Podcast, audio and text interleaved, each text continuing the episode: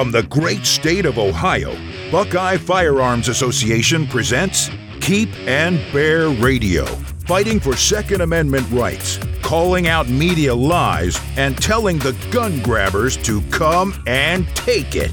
Now, Keep and Bear Radio.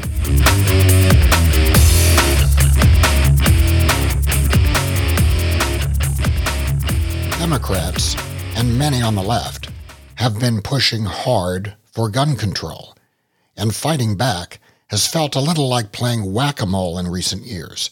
You fight back one gun control law, and another one pops up.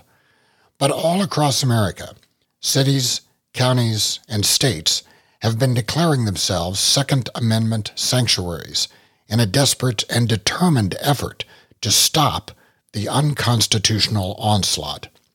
And that's what we'll talk about on this episode of Keep and Bear Radio. I'm Dean Rieck, Executive Director of Buckeye Firearms Association, and in a moment I'll be joined by Ron Lemieux, an attorney who has been taking a deep dive into the sanctuary movement and will explain what it's all about. Today, government bodies all over America, at the state, county, and local levels, are declaring themselves to be gun sanctuaries or Second Amendment sanctuaries. The sanctuary movement may be the biggest story in the gun rights community. Interest has eclipsed traditionally big stories such as constitutional carry.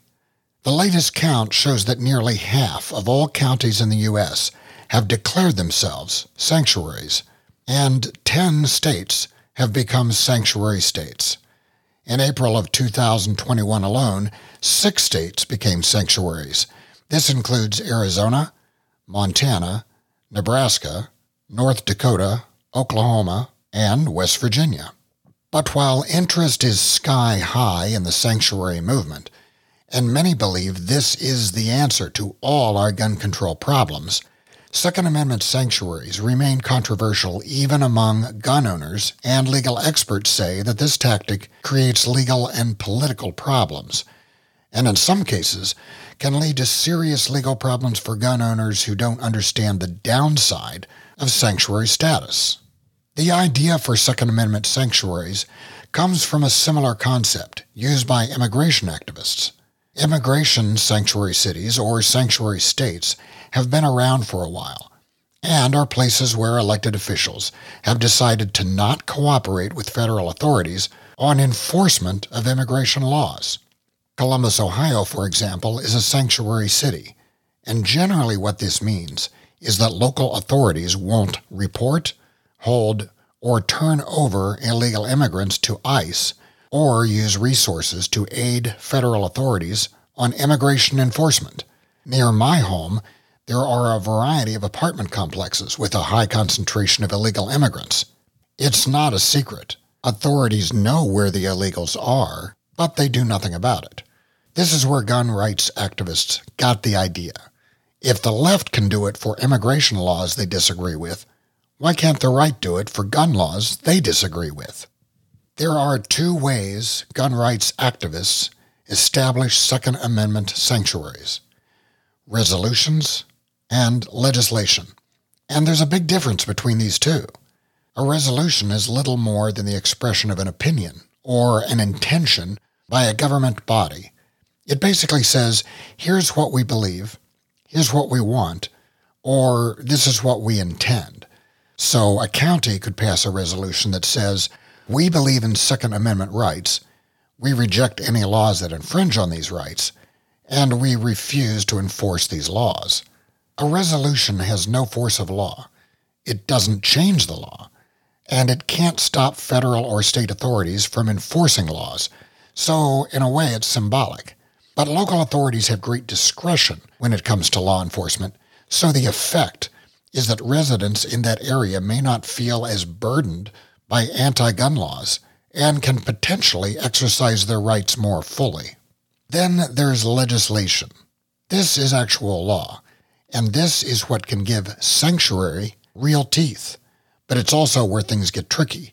Second Amendment sanctuary laws generally declare that city, county, or state government won't recognize or enforce any federal law that infringes on Second Amendment rights. Many prohibit local officials from participating in federal enforcement. Some even add civil and criminal penalties for those who do participate in enforcement. A few sanctuary laws even attempt to criminalize the actions of federal agents, though most people believe this goes too far and can't be enforced. So let's bring in our special guest, Ron Lemieux, one of Buckeye Firearm Association's consulting attorneys and a former board member. Hi, Ron. Welcome to the podcast. Thanks for having me on, Dean. Ron, in your opinion, why are so many local and state governments jumping on this sanctuary bandwagon? Well, I think that what we're seeing here is a, a, movement across the country. People in various states are are concerned that their constitutional rights are are being slowly eroded uh, and sometimes being slashed quite quickly and egregiously. So, you know, I've I've talked about resolutions, and resolutions are great. They basically say, you know, here's what we believe, here's what we intend, here's what we would like but they don't really have the force of law. Other places are actually passing legislation. Now, there's a problem with a lot of these laws, though. Do you think that the sanctuary laws that are being passed can actually do any good to fight unconstitutional gun control? Uh, perhaps, uh, depending on uh, which uh, legislature we're talking about and uh, which bill that we're talking about. As you mentioned, uh, some of these resolutions and bills are merely symbolic uh, way of the legislature in that particular state or county to uh, voice their uh, objection to what's happening at the executive and uh, legislative branch in DC. On the other hand, you have some other bills that do have legal and practical effect. Yeah, I mean, some of these are really kind of an end run around the normal legal or legislative process. And I don't want anyone to get the wrong idea. BFA absolutely supports the idea behind the sanctuary movement. But I think it's important to understand some of the problems that can creep into these bills. And, uh, you know, these laws can cause problems, sometimes problems for individual gun owners. And we've seen gun owners getting in trouble across the country when they think, well, I can just ignore all of these laws.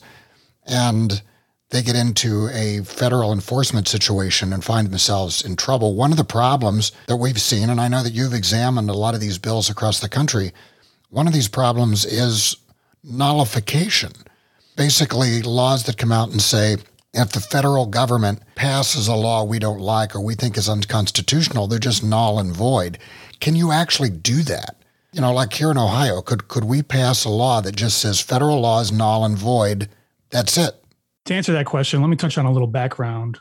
In the 1980s, we saw, you know, U.S. cities begin sanctuary movements for immigrants, and that has continued on uh, into the 21st century, with various cities across the United States providing sanctuaries for illegal immigrants. So we're seeing the same thing happen uh, now with Second Amendment sanctuaries. I'm not sure if it's uh, exactly a, an end run, but it's it's something different that states are doing. They are following the model that was set um, by immigration movements. Specifically, the 10th Amendment uh, is important in this context. Basically, it says that those powers not specifically granted to the US government are reserved to the states. And the states are supposed to be sovereign entities in, in fact, their sovereignty is what gives them their police power. We do have a pretty good case law right now on the books for anti what's called the anti commandeering doctrine. Basically, it says that the federal government cannot force states to use their own resources to facilitate or affect uh, the enforcement of federal law. So, as far as nullification goes, the federal government can always enforce their laws throughout the United States, no matter what state you're in, no matter if the state in question or the county in question has a Second Amendment sanctuary. The federal government can use its own federal agents, ATF, FBI, DOJ, other federal agents to enforce federal laws. That will never change. However, what states can do in practice is refuse to cooperate with those types of federal enforcements, which they believe are an infringement on either the federal US Constitution or their own state constitution. So technically, like the state of Ohio or a county within Ohio can't literally pass a law and nullify federal law. The federal government can always enforce its own law, but they just don't have to cooperate. So at that local level or at the state level, it might have a very similar effect to nullification. Am I reading that correctly? Yeah, that's right, Dean. With, with these types of resolutions, we're seeing don't literally nullify the federal law. However, they have the effect of at least greatly chilling uh, the enforcement of those federal laws. So, for example, uh, here in Ohio, we have about, from the last reports I've seen in 2019, we have around 35,000 law enforcement officers employed in Ohio hmm. versus the ATF, who currently has 5,000 federal employees across the entire United States. And about a third of those are actually in administration.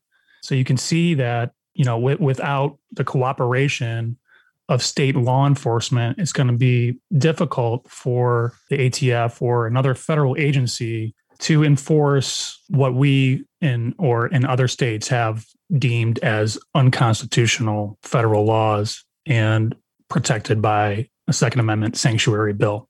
So, I mean, that's an important point uh, that the fe- the federal government can enforce its own laws, but it really leans heavily on states to enforce those laws. So, if a state, for example, decides it's just not going to enforce, then the federal government has a real problem. They can enforce their laws, but they, they just don't have the resources or the infrastructure to do it the way they would want to. So, so li- again, literally, you can't nullify federal law, but you can put a gigantic hurdle in front of them to have laws enforced if you just decide not to cooperate. Yeah, that's right, Dean. Uh, actually, and, and this this tactic of not cooperating with federal officers with regards to laws that infringe upon rights, actually, that that theory and practice goes back to uh, Madison's Federalist Papers. You know, he suggested in, in those papers, if you look at that, that that was the way to deal with this type of problem, which was a refusal to cooperate with the officers of the Union. And for James Madison, that was the the remedy in situations like this.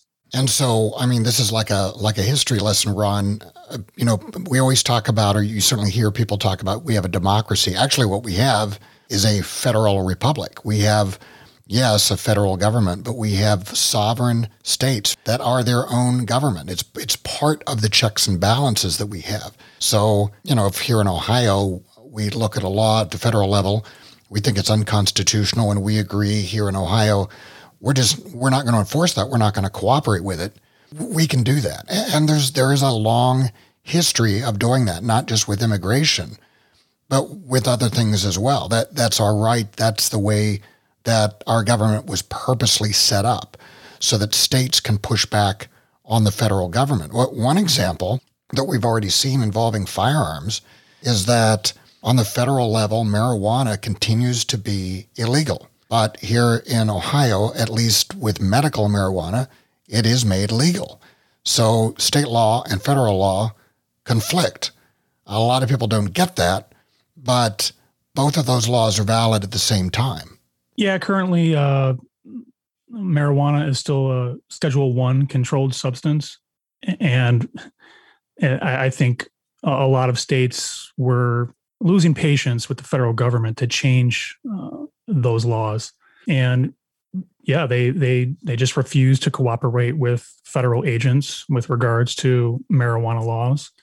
And coming back to Second Amendment sanctuary, the the federal agents, ATF or otherwise, they're not out responding to regular calls. They're not out on the street. Uh, they're they're they're not out on the street responding to domestic disturbances, things like that. All of the the regular interactions that citizens in Ohio have with law enforcement. The ATF and federal government are more targeted investigations. It's not the type of thing where we have the regular type of law, law enforcement interaction.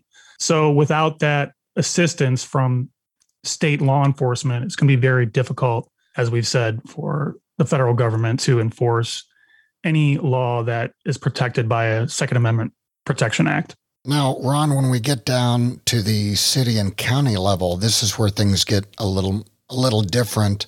We've said that states can push back on the federal government because states have sovereign governments, but and, and I don't claim to be, you know, the scholar in this area, but when it comes to cities and counties, these are subdivisions of the state, right?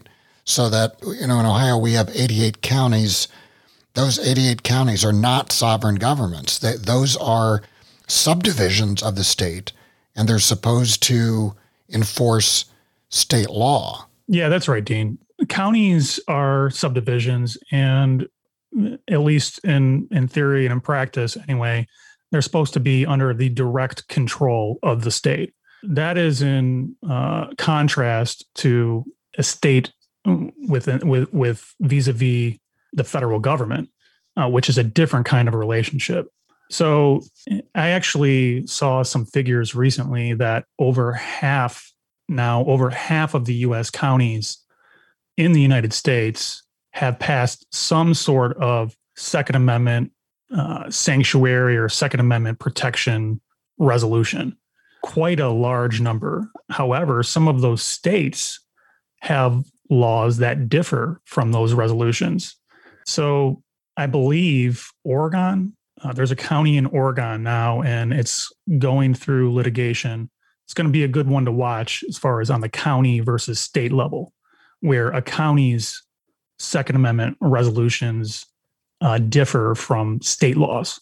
And it gets really complicated because it depends on how the state constitution is written, right? That that's where uh, you dictate what counties or cities have to do is there home rule or not? And, and in Ohio and other states, there's preemption. So in Ohio, we have preemption. Generally, we consider that a good thing because, you know, the 2,000 plus cities and townships and, and, villages in Ohio, they can't pass their own gun laws. So, uh, you know, that, that all makes it pretty complicated. If a county says they're going to be a sanctuary county, okay, but they still have to follow state law.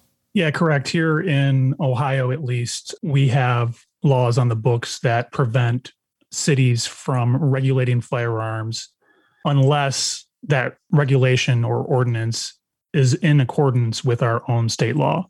But but here again, there, there's kind of a another non-enforcement issue because don't prosecutors in in local districts have an awful lot of discretion?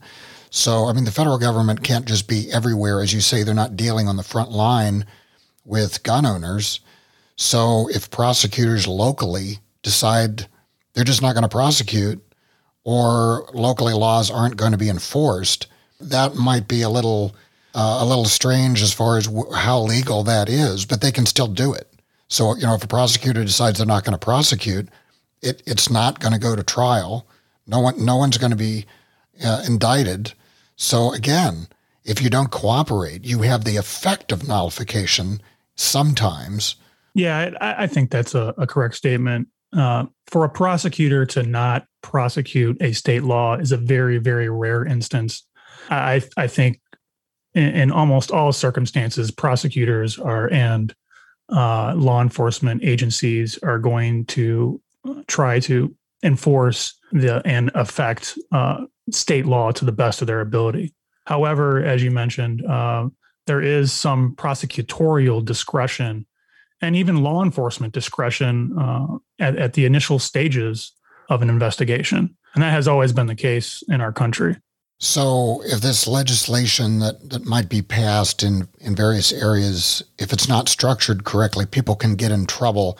You had mentioned to me when we were talking about this that uh, you had actually found circumstances where people had gotten in trouble, that the, they, there was some sort of sanctuary law resolution, and they got tied up with a case and got in pretty serious trouble over this. Yeah, there was such a case um, out in Kansas. Kansas actually passed uh, one of their uh, versions of a Second Amendment Protection Act back in 2013, and we we there was an individual out there who was charged with a federal offense and it went up through uh, the appeals process And in that case, that defendant uh, tried to use the Second Amendment Protection Act in Kansas as a defense, but was unsuccessful. So, in the end, what we're saying here is that uh, these sanctuary laws or sanctuary resolutions can have a pretty big effect on the exercise of Second Amendment rights, but you've just got to be careful. You have to be careful, I think, on how you structure the laws. And I think it's really important for citizens for gun owners to understand some of the nuance here. It, you, you, you literally are not nullifying law. You're, you're taking something of a risk. I mean, even in Ohio, if you have marijuana, you're taking something of a risk because federal authorities could enforce law, but generally they won't. So I, I think that uh, you, you need to be aware of how these things work and what they do and they don't do. You, you can't just say, well, we're a sanctuary I'm going to do whatever I want. Right. Yeah, I think with anything like this, uh, you know, there there has to be some public education. We certainly don't want our our citizens here in Ohio or elsewhere to believe that the federal agents can't enforce their own laws. Well, we don't want that to be. Uh, uh we don't want to, whether it be any misconception on that part. Well, Ron, thanks for being on the podcast and for explaining some of this. I know this is a kind of a confusing issue, but uh, you know we'll see whether this sanctuary law gets passed in Ohio. And I think you're right on education. If if a sanctuary law gets passed, it's going to be on us and on legislators to educate people on what they mean, what they don't mean, and where that gray area is, so that people aren't going to get themselves in trouble. I'm glad you're on the podcast to explain all this, and I hope to have you back someday. Thanks for having me, Dane. It was a pleasure. That's all for this episode of Keep and Bear Radio. If you enjoyed the podcast, I urge you to subscribe.